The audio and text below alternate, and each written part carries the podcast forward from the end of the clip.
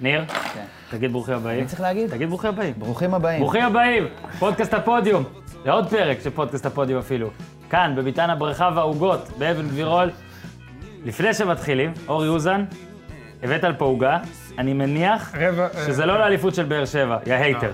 לא, לא, ממש לא, שמינית עוגה. אוקיי. אתמול לא, פשוט לא הרגשת טוב, אז רציתי שתאכל קצת אה, סוכר וכזה תודה, סוכר. תודה. לבן שלי היה יום הולדת ביום שישי, וחגגנו. עוגת להזדמנות באטמן אה, שתי קומות, ונשאר כמו בדירה בתל אביב, הזכרנו, זה רבע מהקומה התחתונה. מחולקת. כן, זה- המרתף, בלי גינה אבל. שמו יובל? מה שמו? שמו יובל. יובל, מזל. טוב, מזל טוב ליובל. ויובל הוא הבן. האמיתי של מר אוזן. נכון. אוקיי? ועכשיו, וגם למר אוזן יש יום הולדת אה, שבוע. למר אוזן עצמו, לא לך. כן, ברור שלא, אני לא מר אוזן, אני אורי. אני אומר, חשוב לציין, נכון, אני אורי. לציין. אז מזל טוב ליובל, ומזל טוב למר, אתה רוצה לתת את שמו, פרטי? או שזה, אתה אומר, הוא לא רוצה להזדהות עם מותג כזה. היה בעלים. של מכבי נתניה, תחפשו בגוגל, אולי תמצאו. יאללה, סגור. אוקיי, אז אה, יאללה, השיר של אבישי זיו, ומתחילים. כן, אבל זה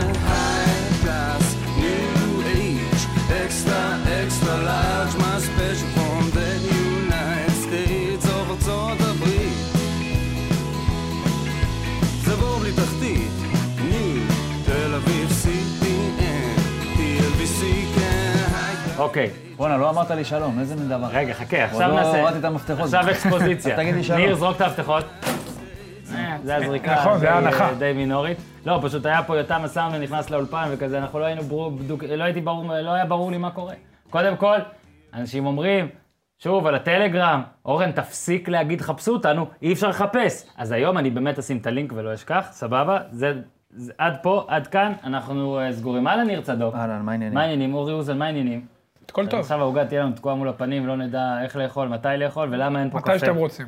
אני רוצה להתחיל קודם כל דווקא בג'ירו, אוקיי? כי ניר צדוק, היה לו הרבה תובנות אה, יפות על הג'ירו, שמהן גם לי נגזרו כמה אבל הוא לא היה תובנות. בג'ירו, אני ואתה היינו. לא, אני לא הייתי בג'ירו. אה, ראיתי את הבן שלך שם. הבן שלי היה בג'ירו. אה, קודם כל, הבן שלי היה בג'ירו. הבן שלי, אה, אם אנחנו כבר עושים בתוכנית נפוטיזם, אז סבתא שלו הרימה אותו, כאילו, זה לדעתי היה קצת לא בסדר, כן? אבל הרימה אותו באוויר איך שהדבוקה עברה, והוא צולם במצלמות ערוץ הספורט, אז אתמול אני לא הייתי בתוכנית כמו בכל שבת, אז שלחתי את הבן, הוא יגיש קבלה על אוקיי. חלקו.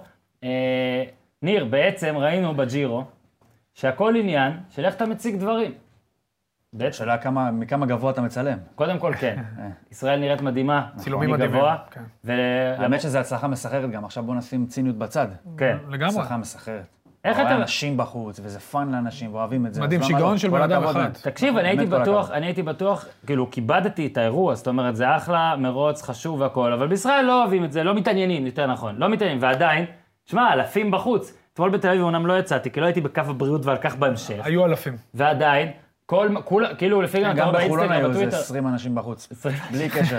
כנראה משהו ניסה באוויר. למרות שאף אחד לא עבר שם אופניים. מה שממש אהבתי, אפילו לא וראיתי אופניים חשמליים? כלום, כלום. מה שממש אהבתי וראיתי איך אתם בטוויטר והכל, גם על אה, כל עיר שהראו לא, מעוף אני הציפור. רוצה לחשוב, כאילו, תדמיין איך זה נשמע מפי השדר האיטלקי נניח, כן? בזה. הוא מתחיל לדבר לך, אלה ג'ירו דיטליה, ביצ'יקלטה, אה, אה, קריית אתא, כל מיני כזה, פתאום. כזה, נש- מגניב שיש אלינו קצת מבט מבחוץ כזה. לראות את זה ביורו ספורט, זה מגניב, שמתחילים לספר לך מה זה קיבוץ נניח. למרות שאתה, דברים שאתה יודע, זה כיף לשמוע את זה בשפה אחרת. פתאום מרגיש כמו שאתה מסתכל מבחוץ על ווימבלדון, או על כן. אה, ברצלונה, ריאל מדריד, פתאום אתה, יש משהו נורא אוניברסלי בחצר שלך. הם זה סיפרו שהקיבוצים הופרטו? בחוץ. הם סיפרו שהקיבוצים הופרטו? אני לא שם, אמרו שסיפרו על זה ביורוספורט. אה, אוקיי.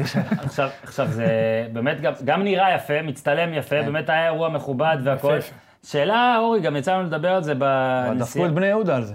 לא, קודם כל כן, אבל... דפקו את בני יהודה, נו. דפקו את אה, ארבעה מאחים של מכבי חיפה. שלומי אזולאי, הפלוטון של מכבי חיפה. לא, שלומי. אזולאי, אלברמן, אלברמן, אה, לויטה ורז לויטה מאיר. כן, שנתקעו. בדבוקה האחרונה. מאחורי, ה- היה להם איזה פאנצ'ר. אחרי הפלוטון, כן, קוסטדינוב המאיץ. כן, ונדפקו מזה. או לא או אולי לא נדפקו, תלוי אה, איך מסתכלים על זה. אני חושב שנדפקו. יצא לדבר על זה קצת, אתה יודע, גם עם הג'ודו שהיה פה, אליפות אירופה לג'ודו. אז יש פה קהל שאוהב ספורט, צריך גם להתחיל בשבת. בג'ה פשוט. צריך עוד משהו בג'ה. בוא נחשוב, בוא ג'ודו, נחשוב. ג'ירו, בוא נחשוב. ג'ימבורי. אליפות הג'ימבורי, מי יבוא לזה? אני יודע. אבל לא, זה כאילו מראה לך, וואלה, אם אתה עושה פה משהו מספיק מושקע, אנשים יבואו. כאילו, זה מה שחשוב כן, להם. אבל אתה יודע הם שסבא... לא מבינים בג'ירו. אנשים לא לא- מבין. זה לא אנשים העניין. רוצים להיות איפה שכולם נמצאים. נכון. זה מרגיש כמו המקום הנכון להיות בו. ובדוחה שם היו צריך 600 להיות. איש, נגיד. נניח עכשיו בבאר שבע למשל, תחשוב מה קורה בבאר שבע. מדהים. אתמול אליפות שלישית ברציפות, היום מזניקים משם את הג'ירו די איטליה, כאילו, פעם קשר לבאר שבע. מה- יקרה מחר, כאילו, בבאר שבע, אתה לא אפשר לדעת. לא, מדהים, אתה רואה גם, זה גם נכון לקהל של באר שבע, אני מסכים איתו, אבל אתה יודע ששרת הספורט שלך אומרת, אה, שפוגשת האלופים בג'ודו, שאנחנו המדינה שמשקיעה הכי פחות תקציבים, מי אומרת את זה? הכי פחות תקציבים בספורט, ואנחנו באמת הופכים לימון ללימונדה. תגידי, מה, את אה, אמיתית? קודם כל תשקיעי יותר תקציבים, תביאו יותר תקציבים, תראה מה ספורט עושה, פתאום המדינה שלנו נראית בעולם, שאתם יודעים, יש בעיות, זה, זה מציג אותנו כמדינה. נורמלית.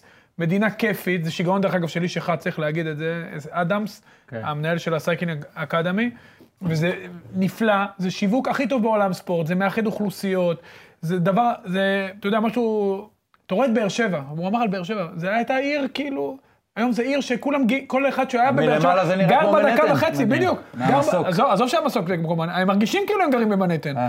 כל דקה, מי שגר דקה וחצי בבאר שבע אי פעם, הוא אוהד של באר שבע, היום הוא גאה, מסתובב עם החולצות.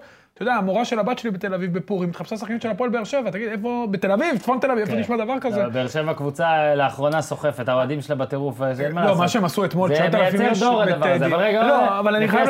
לפי הסדר? שוב, כשעושים. אירועי ספורט גדולים, זה מציג את המדינה באור חיובי. בוא, אני מקווה מאוד שהמדינה תבין, צריכה להשקיע יותר בספורט ברמת הבתי ספר, לתת יותר כסף, אנחנו נדבר על זה כשנדבר על נבחרת הנערים, כן. אבל ספורט יכול לגרום לגאווה או זקפה לאומית. רק לא עוד משהו מה שקרה. קטנטן על הג'ירו, הרי מחר, עם כל הכבוד, זה כבר לא פה, הם על המטוס, זה באיטליה. לא נראה תהיה את זה פה. צניחת סוכר כן. טלוויזיונית מטורפת. כבר היום אף אחד לא היה זה ברחובות. נהיה במקום אירוע, שאומר, איזה יופי, איזה גדול, מה הם עושים, תתחיל לשאול, מה הם עושים שם, הם נוסעים, ולמה הוא לא עוקף אותו, ולמה זה, לא ברור, למה יש ארבעה מקדימה, בסוף כן, שניים לא, לא, אני לא גם לא הבנתי, כאילו, איך מחיפה הם הגיעו לתל אביב ועדיין הם כולם ביחד, כאילו, למה... אתה יודע, הילדים שלי הם עברו הגוש הראשון, או מסתבר שזה הגוש היחיד. בכדורגל ואני אומר שלך להם, אין רגע, תיאום." באים עוד, ואין עוד. מסתכלים, טוב, חמש שניות, זהו. דרך אגב, עושים ממש מהר. ממש מהר. אה, בואו נדבר שנייה על הג'ירו דה אוזן, שאתמול, אה, למרות שאני לא בקו הבריאות עדיין, ולכן אני גם עם ז'קט, אבל היה מסע לטדי, נכון. ושאלת אותי, יצאנו לדבר על זה, ושאלת אותי, למה אתה לא כותב על זה, למה לא מציפים את זה? נכון. אז תראה, אני תמיד בגישה שלפחות בטורים, אתה יודע, מצומצמים, באתרי אינטרנט, הציבור לא מתעניין בבעיות הקטנות שלנו. אבל בפודקאסט מותר לעשות מה שרוצים. ולכן, בוא נקטר בדקה. לא נקטר, לא, זה לא קיטור, לא, לא, לא. אתה מציג את זה כקיטור, זה לא קיטור. אוקיי, אז בוא נגיד את האמת לדקה. נכון. מאוד מאוד מבאס, וקשה, ומתיש להגיע למשחק בטדי. ממש. עכשיו, זה לא רק בית"ר, לא זה נעים. גמר גביע, לא. זה ארגנטינה, זה לא משנה מה זה לא יהיה. נפרט בקטן, בקצרה על הבעיות. אתמול, נגיד, יום שבת, ניר צדוק. אתה אומר. ארגנטינה, זה גם הפועל תל אביב נגד קטמון, חננו בגן חיות תנ"כי. עזוב את החננו. הם נתנו להם דוחות גם אתמול, אתה יודע שנתנו מלא דוחות עזוב אתמול? את זה, רגע, בוא נסביר. איפה יחנו? בוא נסביר. אתמול, נגיד, זה היה מקרה קלאסי, כי אתמול לא היה פקקים, יום שבת. אני אומר לך, הגענו, אה, אוזן ואנוכי, מהג'ירו לג'רוסלם, שזה בג'יז, זה אמור להיות טוב, והגענו ב-55 דקות. כן. זאת אומרת, מתל אביב לירושלים, הכל חלק. ואז כאילו, טדי יוצר את הבלגן. פתאום, אתה מגיע לטדי, פתאום פקקים ש... כאילו, כאילו ייצרו שם רכבים באותו רגע, כאילו יש שם מפעל לרכבים שפשוט אין עוד מה. לעשות? לא, אבל אין אלטרנטיבות, חנייה. יצרו אלטרנטיבות. חניונים, שאטלים, בסדר, יש בעיה אובייקטיבית של גודל חניה, אפשר למצוא פתרונות. חוסמים, טוב, עכשיו מה אני אמור לעשות? לי במקרה יש משפחה בירושלים, אז אני הסתדרתי, אבל מה אני אמור לעשות? באמת. שוב, מה אני אמור לעשות? לגיסי. אני- שוב, ולא רק זה, אתה מגיע לאיצטדיון, שאמור להיות איצטדיון לאומי, ההזמנות של העיתונאים, זה לא הזמנות, הכרטיסים של העיתונאים, של אנשי אם התקשורת. כך, מה יותר לאומי? לא, יפה. תקשיב, אתה נכנס לריב... זה נראה כמו בבית סוהר. לא, מה שמצחיק, כמו בבית סוהר. שנייה. אתה נכנס עכשיו העיתונאים, במקום שיהיה מעבר נורמלי, אתה נכנס דרך אחורית כזאת, עולה דרך היציע, סופק קללות נכבדות מאיזה בחור נחמד שזה זה בסדר, סימן שמכירים אותי. אוזן ספג קללות, אני לא. הכל בסדר, אין. בעיה. אני באמת לא... לא אוהד של אף קבוצה וזה לא כזה מעניין אותי, אבל זה לא צריך להיות ככה. עכשיו, יושבים בעיתונאים, לא מסו... אין אינטרנט. אה, זה כן, אין המלצה בלבד. למה שיהיה? נכון, למה אם רוצים לשלוח? אבל לא, אתה יודע, כל הווי-פיי ב- בג'ירו היה. במקום להשתמש, זה מה שהורג אותי, במקום להשתמש, כדורגל זה הספורט הכי פופולרי במדינה, תשתמשו בו, בתקשורת לשווק אתכם. עצור סוסים, אני תנו רק אתן לך לאנשים דוגמה. לבוא לעבוד בכיף. אני אתן לך דוגמה, אתמול, בג'ירו מישהו אמר, הפרשן, סליחה שאני יודע את שמו, אמר פקאץ'. אה, אוקיי. לו את הכבוד המגיע. ניתן לו, ניתן לו. אמר, מעניין למה כאילו תחרות אופניים ישראליות ואחרות לא זוכות פה לכזה אה, עזרה מהמשטרה ומהדברים, והד לא רואה. והכל. לא, אבל אני אומר, אף אחד לא רואה. אוקיי, אבל מה עצוב פה? שזה גם ככה בכדורגל, למשל אתה רואה את טדי. לא, זה ארגון, בוא נעשה. ג'ירו די ישראל, אוקיי? בוא נדמיין ג'ירו דה טבריה. ג'ירו, מה שאתה לא רוצה, נוסעים באמת מטבריה לצומת, אה, למחנה 80, איך שאתה לא תרצה, נו, את הקטע. הוא אומר, מי רואה את זה? מה, עכשיו אני אתחיל לחסום ולעלות ולצלם בשביל שמושיקו יראה איך אה, נוסעים מ- מטבריה לזה? לא, אבל רגע, פה אני- זה אני אירוע מדבר- בינלאומי, אז משקיעים. אני זה- מדבר, רגע, זה ש- ברור, מה מה לעשות? שנייה, שנייה, אני זה ברור. מדבר על משהו אחר. לא, אבל- כזה. רגע, רגע, רגע, אני מדבר על, הוא דיבר על אה, תנאים בטדי למשל. יצא לנו להיות בטדי, ב... אתה יודע, באירועים אחרים, או להיות באצטדיונים ישראלים באירועי כדורגל אחרים. היה את היורו צעירות, משחקי נבחרת שחשובים, שבאה נבחרת חשובה מחו"ל, נגיד ספרד. אתה רואה שהיחס הוא אחר, פתאום אתה יושב במקום אחר כעיתונאי, פתאום זה... כאילו יש אתה מסדר הרגשה... את הבית לפני יש- שמישהו אז חשוב הנה, מניע, מה בדיוק, זה? נורא. אז תסדר זה את לא, הבית, זה. אחד לא... זה לא לא, טבעי. ככה זה לא עובד. טבעי. לא, ועוד משהו. למה, בליגה, נגיד, ההולנדית או הספרדית, כשאין מישהו אחר הם לא- זה לא מסודר? מסודר, אני גם. מסכים. זה צריך להיות מסודר, כי זה החלון ראווה של הכדורגל. אתה רוצה שילדים יבואו, אתה רוצה שנשים יבואו, אתה רוצה שעוד עוד גברים יבואו, ויש פה ביקוש לכ... אתה ראית אתמול באר שבע, אז כשזה מועדון, אני זוכר את באר שבע. בתקופת וסרמן, שיחקתי נגדם, וגם אפילו נתניה ובאר שבע היה סוג של תחרות. תקשיב, זה לא ייאמן מה שהיה אתמול, זה בלתי נתפס עד 9,000 צופים האלה, זה מדהים, והם באו לביתר, הם, אתה יודע, ביתר כן, ש... אבל באר שבע באו, זה לא בגלל... אבל אני חושב. זה מדהימים, בעיקר, תקשיב, זה בסדר, מדהים. כל הכבוד, זה כמות אה. יוצאת דופן. אבל זה הצלחה, זה פחות... אה, לא, ועדיין, זה ועדיין, מצליח. ועדיין. זהו, שקט, לא, עצרו ו- סוסים, זהו. אה, ונעבור ליעקב בריאון. אוקיי. אמרתי, זה לדעתי הקבוצה היחידה שיכולה לעשות משהו, ואתה שואל, למה הם עשו אותו? ואז היא יכולה להפוך את ההחלטה ולשאול, למה הם הפכו את ההחלטה? אז בריאון, אתמול כולם שאלו, די בצדק נראה לי, מה לעזאזל הוא עושה בהרכב? ואז כולם שאלו 45 דקות מאוחר יותר, למה לעזאזל הוא יצא? והיה גם קטע מצחיק, שגם דניאלה סמר ראיינה את בית זקן במחצית, so I've told, נכון? שהיא שאלה את כן, בית כן, זקן, כן. למה בריאון אה, יצא. אז הוא אמר, אה, אמרו לי. שהוא ביקש לא, לא, לצאת. לא אז אמר, אמרו לי בהתחלה, הוא ביקש לצאת, ואז היא אמרה, אבל הוא טוען שהוא לא ביקש לצאת. נאמר לי. נאמר לי, אוקיי, בסדר. אני, אני דבר, אני אומר לך כמה דברים אני לא מבין. עזוב שביתר עלתה עם בריאון, שזה בסדר, וברור שהם חשבו על גמר הגביע, שזה גם בסדר. אה, אבל אתה יודע, כל דבר בביתר זה נגמר בסימן שאלה. אתה יודע, מי החליט, מה החליט, למה החליט, זה לא משנה, זה בכלל לא רלוונטי מה, מי ומה ומו, אם זה חילוף או לא חילוף, או מה התחיל או מה לא. בריאון היה בסדר, הוא לא, היה, אתה יודע, זה היה חילוף, עידן ורד במקום בריאון הגיוני, דרך אגב, זה לא משהו תלוש כן. מה... זה. אבל כל ההתנהלות בביתר גורמת תמיד לפקפוקים ולסימני שאלה. ואתה יודע, הם עלו פתאום ביהלום שהם לא שיחקו כל השנה. הם אה, עושים דברים, אתה יודע, שאתה בכלל לא מבין מה קורה. אתה יודע, זה פשוט עצוב, עצוב, באמת עצוב, שככה זה מתנהל, ואתה יודע מה, לא סתם שבמשחק הזה הם לא מצליחים למלא את טדי. וזה היה, אתה יודע, באר שבע ממלאים את כל היציע, וביתר לא ממלאים את כל היציע, כי אם הם מנצחים, הם אה, שתי נקודות מאליפות, עם המומנט נכון. אצלהם בגב. חד ואם הם משמעית. הולכים גבוה, הם במומנט הולכים עד הסוף. מכבי חיפה ומכבי תל אביב, אם הם באותו תפקיד של ביתר, בחיים באר שבע לא יכולה להביא 9,000 איש. זה עובדה, זה לא טוב, יקרה. יש גם זה לא. אולי. לא, טוב, אולי בחיפה? חיפה לא. מה? לא, מה פתאום, אני אומר שלא. מה, אני עכשיו, חושב שעם בריאון כן. אתמול, זה כאילו ה- לקחת את ה...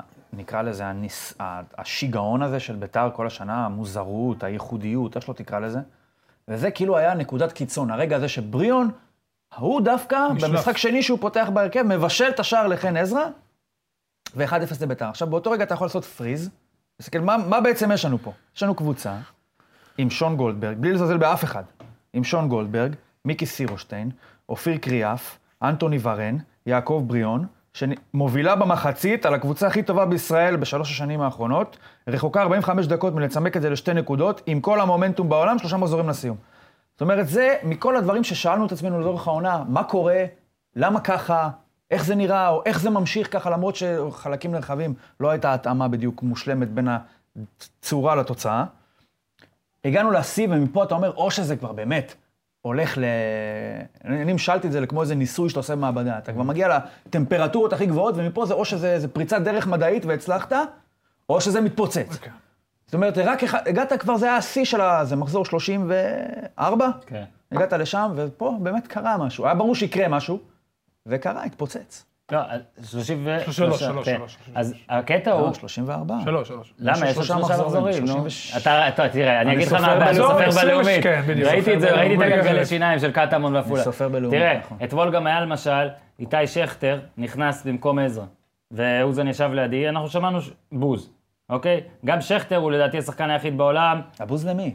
כאילו לחילוף. למי הבוז אבל? עזרא יוצא אז הבוז לה- להחלטה, למאמן. להחלטה. אה, אוקיי. עכשיו אני מי אומר... החליט? רגע, אני אומר, תקשיב, אני אומר לגבי המי החליט ומה החליט, שכאילו גם לפעמים על זה שאנחנו תוהים, אנחנו מקבלים על זה גידופים, שכאילו, למה אתם לא נותנים לבן זקן את הקרדיט, או למה אתם לא... כי אתה מרוויח קרדיט, אתה מבין? גם קרדיט שלילי אתה מרוויח. ולמשל בכר, שאומר לפעמים לאנשים, וגם בראיונות לפעמים, הרי הוא מפרגן לעוזר מאמן, הוא מפרגן למאמן שוערים, הוא מפרגן, אבל זה לא משנה. אף כותב טורים או אף אוהד מה אתה לא כל הזמן אומר, אומר... טביב לא מפרגן? לא, אני אומר שאתה, בכר, כמה שלא תנסה, כמה שהוא לא ינסה לתת קרדיט גם לאחרים, זה יחזור אליו. הכל אליו. ובית זקן או טביב או מי שזה לא יוצא, כמה שהם ינסו לזכות בנאמנות, כאילו ב- באמונה שלנו בהם, אוקיי? מי שזה לא יהיה אגב, כן? הם לא יצליחו, כי, כי בן זקן קנה את התדמית הזאת שיש לו עכשיו ביושר. ואני חייב להגיד דווקא בנקודה הזאת, דווקא בנקודה הזאת, שמה שהוא עושה מבחינת אחוזי הצלחה, כיבוש שערים. גמר הגביע, זו הצלחה מסחררת. אגב, שאלתי אותו גם על זה אתמול, והוא גם אמר, עשינו מעל ומעבר לציפיות, לגמרי. לציפיות, כרגע. שזה, אגב, זה היה לדעתי המשפט הכי כן ששמעתי ממנו כל העונה, שהוא אשכרה סוף סוף גם ש- שואלים את אני- השאלה, והוא עונה תשובה. אז מחמאות אדירות לבן זקן על מה שהוא עושה עד עכשיו. אגב, גם לעבוד אצל טביב, ואחד משלושתנו עבד אצל טביב, לפעמים, היה לי מאוד הרבה קשה. יותר קשה. לפעמים זה יותר קשה מאוד מה... קשה היה לי. כאילו, זה, זה, זה מחולל שלילי, זה, זה נותן לך פקטור. לא, אני, אני אגיד לך משהו, זה כמו, אני קראתי לזה ככה, ביתר לא יכולה לצאת מהמשחק הזה אתמול, זה יכול היה להיגמר פחות חמור ממה שזה נגמר, זה בטוח. נכון. גם יותר. אבל היא לא, גם יותר, אבל היא לא, לא יכולה לצאת באמת מאוכזבת לדעתי. אתה יודע, זה, זה סוג של חלום, נקרא לזה, כל המרוץ לאליפות הזה, וחלומות, אתה יודע, מתעורר. סטטיסטית הם פחות מתגשמים ממתגשמים, כן? ככה כן. זה עם חלומות. אחרת... אה, אז זה לא אה, חלום. כן. אז אה, פחות, אבל אני חושב שיש איזושהי תחושה של אה, אכזבה גדולה או פספוס, זה היה נטו רק מה להרוויח אתמול. אבל שאלת על, על ה, למה הקרדיט לא הולך לבן זקן, או למה לא מעריכים את זה. אני חושב שכל מה שקורה בבאר שבע, למשל, היא הרוויחה את זה, שכל התפתחות מקצועית שמתרחשת בה, אתה אוטומטית מסיק שזה תוצאה של למידה, הסקת מסקנות, כי הדברים מתנהלים לפי הספר. נכון. בביתר, זה הפוך לגמרי. כן. זה הספר שמתנהל לפי הדברים. כן. כי אתה אומר לטביב, אתה לא יכול לעשות את מה שאתה עושה, אז הוא כן עושה את מה שהוא עושה. אז בגלל זה, אותה שיטת משחק אפילו, נקרא לזה ככה, בפלייאוף העליון, הפחות יותר אחורה, פחות בכדור, פחות להיות דומיננטי, אצל באר שבע זה נראה כמו... אה, מתוכנן. גאונות, נכון. ואצל ביתר זה מצטייר כמו מקריות, פסיביות, או לא יודע מה. עכשיו, זה עניין של דימויים, אבל גם הדימויים האלה נשענים על משהו. באר שבע הרוויחה את העובדה שכל מהלך, כל שינוי שתעשה ייחשב למשהו שכלתני, נקרא לזה ככה. וביתר זה יהיה משהו שתגיד, טוב, נו, ככה יצא, היום יתפלק להם. בדיוק, אז היא הרוויחה גם את התדמית שלה. זה לא. ככה לגמרי אצל ביתר. נכון. זה לא ככה לגמרי אצל באר שבע. זאת אומרת, לא כל החוכמה אצל באר שבע ולא כל המקריות אצל ביתר, לא. אבל מבחינת דימויים, ברור איך זה יתפתח ככה. וברור שכולם, כל אחד מהצדדים שכדי, ירוויח את זה. נבנה פה מזבח לברק בכר בשלוש שנים האחרונות, ובצדק מוחלט. וכדי להלל את הדבר הזה שנקרא ברק בכר, עם ההצלחה הפנומנלית שלו בבאר שבע, אתה חייב אוטומטית, זה בא ביחד, להקריב את כל מה שמתנהל אחרת. וביתר, אני לא אומר שלא מושקעת שם חשיבה, אבל היא בטוח מושקעת אחרת, נכון. ומישהו צריך לשלם את המחיר כדי להצדיק את זה שאני מעלה את ברק בכר, זה הצד השני. נכון, הקטע גם שאנחנו, וזה גם מה שניסיתי היום לכתוב אה, בטור שלי, אנחנו כמסקרים, או אוהדים ניטרלים, או כל מי שלא אוהד את באר שבע או בית"ר, יש היגיון בזה שנרצה, וזה נשמע קצת אה, גס אפילו פה, כן? שנרצה שקבוצה כמו באר שבע תזכה באליפות ולא קבוצה כמו בית"ר. אני חייב להודות, אה, להגיד בכנות, זה לא סוד גם, אני מאוד אשמח שהפועל באר שבע תיקח אליפות, ואין לזה שום נגיעה לדר- לצורה שבה הדברים מתנהלים, אני מרשה לעצמי להיות פה יותר... אה, אוהד. מותר, בשביל כן, זה אתה פה. להיות יותר אוהד, כאילו, אני גם עיתונאי, אבל לא, אבל אני גם אז מדבר הנה, אז בתור לא, אוהד. אבל אני לוקח... אני אות- מאוד אשמח שבאר שבע תיקח אליפות. סבבה, אבל אני לוקח פה level קדימה, אוקיי? כי סבבה. זה אתה יכול להגיד, וואלה, רק אתה אוהד, הכל סבבה, טוב. לבריאות. אני מדבר איתך עכשיו, עזוב, תוציא את שלושתנו אפילו, תוציא את כל האנשים שפה בחדר. אני מדבר, אבל אני עשיתי שיחות עם מאמני כדורגל, בוגרים ולא בוגרים, ליגת על ולא ליגת על, עם שחקני כדורגל, עם עיתונאים אחרים, עם פרשנים אחרים, וכולם הולכים סביב אותו תזה. זה לא שבביתר יש משהו שעכשיו יוצר את האנטיגוניזם בקטע הזה, אוקיי? אני אפילו לא מדבר איתך פה על הגזענות שיש, שהם לא, מה- שיש שחקן ערבי, זה לא, זה לא קשור עכשיו, אוקיי? זה בכלל לא קשור עכשיו. כורתים את הענף, אתה אומר. דבר, בסופו של דבר, אתה, יש לך איזה דרך שאתה אומר שהיא הנכונה, או אמורה להיות הנכונה, או אתה רוצה להאמין שהיא הנכונה, ודרך שהיא לא נכונה, אוקיי? עכשיו אנחנו, שוב, כמו שאמרת קודם, זה גם הדברים הנכונים אולי פחות רואים אותם, ועדיין, אם אני צריך לבחור מי האלופה בישראל, שזה עושה יותר אתה טוב... אומר, אם זה מצליח, מה זה עושה אותי? זה מה שאתה אומר. מה זה עושה את כולם, בדיוק. אני אומר, אם ביתר מצליחה ככה, אז שום באמת יכול להגיד, יאללה, סבבה מה שאני עושה, זה אמור להצליח. ונבחרת ישראל שלא ממנה מאמן, ואנחנו כבר במאי, לא. אוקיי? ויאללה, בסדר. טביב לקח אליפות עם ביתר. טביב גאון, טביב זה, ביתר זה. ואם אם בן זקן מצליח, אז מה, למה צריך את בכר? מה זה משנה איזה מאמן יהיה לנבחרת? להשקיע באימונים, מה זה משנה? ובווידאו, נכון. אם אוחנה מתראיין ואומר שאני שולח לו אס.אם.אסים אז מה זה משנה? כן, אבל צריך גם? לזכור שעדיין מאחורי כל ה... אמנם זה לא מתנהל בצורה הקונבנציונלית, בלשון המעטה, אבל זה עדיין מתנהל בצורה מסוימת. זאת אומרת, יש שם דברים שנעשים וכן אה, מחליטים נכון, באיזושהי רמה. אין ספק. זאת אומרת, אולי לא המנהל מחליט את זה, או פה זה הפוך, אני אומר, אני אמשיל את זה לאיזשהו מקום. אה, אולי מי שאמור, המנהל של הסניף לא מחליט, אולי המזכירה מחליטה, אבל זה, הסניף מתנהל בסדר. הקטע הוא ש... לא, אבל פה, פה אני חייב לחלוק על זה. זה נכון, אולי ברמת הקבוצת הבוגרים, מבחינה הישגית, טביב עושה עבודה יפה. הוא ממקסם את חומר השחקנים. כל עונה הם עושים מע- מעל ומעבר לתקציב, הם גם באופן משתפרים, יחסי. זה כן. הם משתפרים לוקחים עוד משנה לשנה. אה, מביא מאמנים אה, יחסית אלמונים ומקדם בסוג של קורצקי ואת לא, אה, זה אני. לא מסכים, דרפיץ', אבל- לא, לא משנה, נותן להם במה נקרא לזה, לא יודע כמה, אתה יודע, זה אפקטיבי, אבל אתה יודע, מגיע להישגים, מביא את בית"ר לאירופה כל שנה. צריך להגיד את זה, עם התקציב שלה שהוא לא... לחיפה יש יותר מן הסתם, ברור שלמכבי ובאר שבע. לא, ומה שהיה לפני שהוא בא היה באמת נוראי, נכון, ועדיין, אבל, ועדיין. אבל, הוא החריב את מחלקת הנוער של בית"ר חרבה. חרבה. הוא לא, אין שום מסגרת ניהולית שביום שהוא עוזב מאחורי קרקע, תהיה עוד פעם, הוא יעזוב, זה כמו, כמו כפר סבא והפועל תל אביב. אין כלום מלמטה, אין כלום.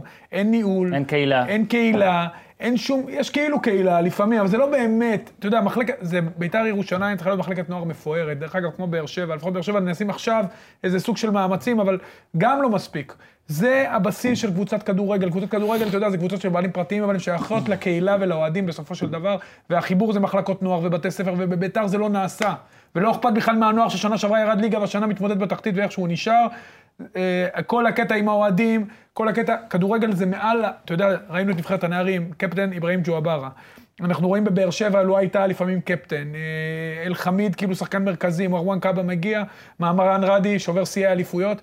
אתה יודע, כדורגל זה מעל הפוליטיקה, זה מעל הכל, זה המאחד, זה השפיות, זה אמור להיות משהו שפוי, ובביתר זה לא שפוי, זה לא, זה לא צריך כן, אני להיות ככה. בכוונה אבל לא לא הכנסתי, להיות בכוונה לא. הכנסתי את זה לדיון, כי לא, כי אני לא מתכוון עכשיו, ברור שזה חורק. לא, זה עוד נקודה, אבל זה סבבה, לא עניין, זה עוד נקודה. בית"ר רגע- ירושלים, דרך אגב, זה מועדון חשוב בצורה בלתי רגילה לכדורגל הישראלי, אבל כל העניין הזה, כל המסביב, ומה שטביב, המ- המורשת שלו, זה מה שחשוב, מורשת. נכון. היום אנחנו בעידן אלכס פרגוסון, הלוואי ויחלים, ובאמת, זה איש- אחת האישיות הכי גדולות בהיסטוריה של עולם הכדורגל, הוא השאיר מורשת. הוא עשה 26 שנה מדהימות. לא, תביב. זה לא מעניין הדברים. אבל האלה. זה מה שחשוב. זה- עצם זה שאתה אפילו אומר את זה, זה כאילו... זה. חשוב. בעיניי זה מאוד מבט חשוב. לעתיד גם ברמה המקצועית כרגע, ביחס של מאמן אפילו.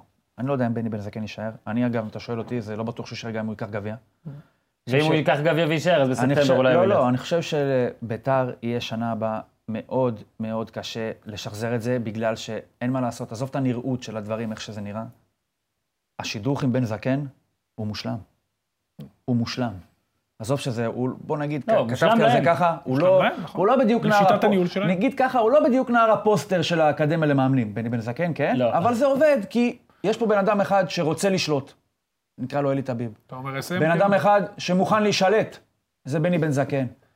ביחד, זה בן אדם אחד. זה נראה כמו מישהו שהופרד, ואז איכשהו הצליחו לחבר אותו בחזרה. זאת אומרת, כבר אמרתי לך את זה פעם, שזה כאילו השקע עם הכי הרבה, התקע עם הכי הרבה אה, פינים בעולם, ובדיוק לבני בן זקן יש אותו מספר חורים. והם מתחברים נהדר ביחד. עכשיו, טביב כנראה לא יסכים פחות לשלוט עם מאמן אחר. ויהיה להם מאוד קשה למצוא את המאמן שיסכים להישלט. בצורה כזאת, ומעבר לזה, אתה גם צריך להתחיל מחדש לייצר דינמיקה כזאת, שבמסגרתה גם שחקנים שברור להם שקורה שם משהו די מוזר, ובכל זאת מצליחים לתפקד בתוך כל ההבנה שקורה פה משהו לא ממש נורמלי. לא, זאת אומרת. להתחיל את כל זה מאפס, גם עם בן זקן, גם אם יישאר זה יהיה קשה. הוא הוא מצביע. גם, בגלל, גם אם בן זקן יישאר זה יהיה קשה, כמו שאמרת, יש כל כך הרבה אנטי וספקות לגבי זה מבחוץ, שהוא תמיד נמצא, נראה שהוא במרחק שני הפסדים רצופים מלעוף, כל הזמן. זאת אומרת, הוא תמיד רודפים אחריו. אה, הוא נגע מתי בעניין... שיתפסו אותו. קודם כל אני מסכים, כל מה שנאמר, נגע בעניין של השחקנים, אתה יודע, מדברים על הניהול והניהול. אתה יודע, הם יכולים לבוא בטענות עד מחר. הם לא מחתימים, מאבדים אה, המון המון שחקנים בחינם, איינבינדר, מאבד, כי לא מחתימים אותם על חוזה, מושכים כן. אותם עד הרגע האחרון. ושכטר וורד, גם אצילי 750 זה מעט מאוד. נכון, זה חינם, מה זה זה? הוא כן. הלך בחינם בעצם, כן. וריבים, ולא מתלבש, וכן כן. מתלבש, ואני כן בריא, ואני חולה, ואני... שכטר וורד, שהוא איבד אותם, ובעצם בדרך איבד אולי את האליפות. קלאודימיר שמחזיקים אותו עד הרגע האחרון, ואם מישהו זה יחטוף אותו. אז זה לא ניהול טוב, לא יעזור מה תגיד, בסדר, מקום שלי, הכל טוב, אבל אתה צריך להסתכל על התמונה הגדולה, על הטווח הארוך, זה לא ניהול טוב. זה לא, אגב, זה, אני זה אומר לא טוב, לך- לא אני טוב, אומר לך לא דבר טוב. אחרון, כדי חבל, שכן ית- כביתר אלופה, שכן זה יתקדם לצד זה השני. משהו מדהים. אני אומר, לצד כל מה שאמרתי, שכאילו ל... ל- לכל ניטרליות, ניטרלי הכדורגל, אלה שניטרלים והכול, אז אה, אליפות של באר שבע היא עדיפה, יש המון סיבות מצוינות באליפות של בית"ר. נכון. זאת אומרת, גם השחקנים, שיש שם אחלה חבר'ה, וגם, אתה יודע, כי זה מעניין. תמיד יותר מעניין. זה- לא, תמיד יותר מעניין משהו חדש. זה גם תמיד. מועדון כמועדון, הוא מועדון עם מסורת, עם מורשת, מועדון אני באמת פשוט טוב. מתכוון לא ככה. לא ככה, נכון, אני אבל מסכים. גם תן לי האליפות של בית"ר, שמונה. אפשר לקחת גם, אם היו לוקחים, לשמוט משהו מתחת לכל השיטתיות הזאת של באר שבע, ולהביא משהו שכמו שאתה אומר, יש פה שיח נורא דומיננטי בשנים האחרונות. לא אומר שהוא רע, כן. אבל על מאמנים, מאמנים, החשיבות של המאמן, המאמן, המאמן, המאמן, המאמן. זה גם כדורגל, לדעתי לפחות, הוא גם הרבה פחות מהצד האינטלקטואלי שלו, המקצועי שלו. יש הרבה דינמיקה, יש מומנטום, יש שחקנים, דברים קורים. כמו שאתה תשאל איך מכבי חיפה פתאום יצליחו.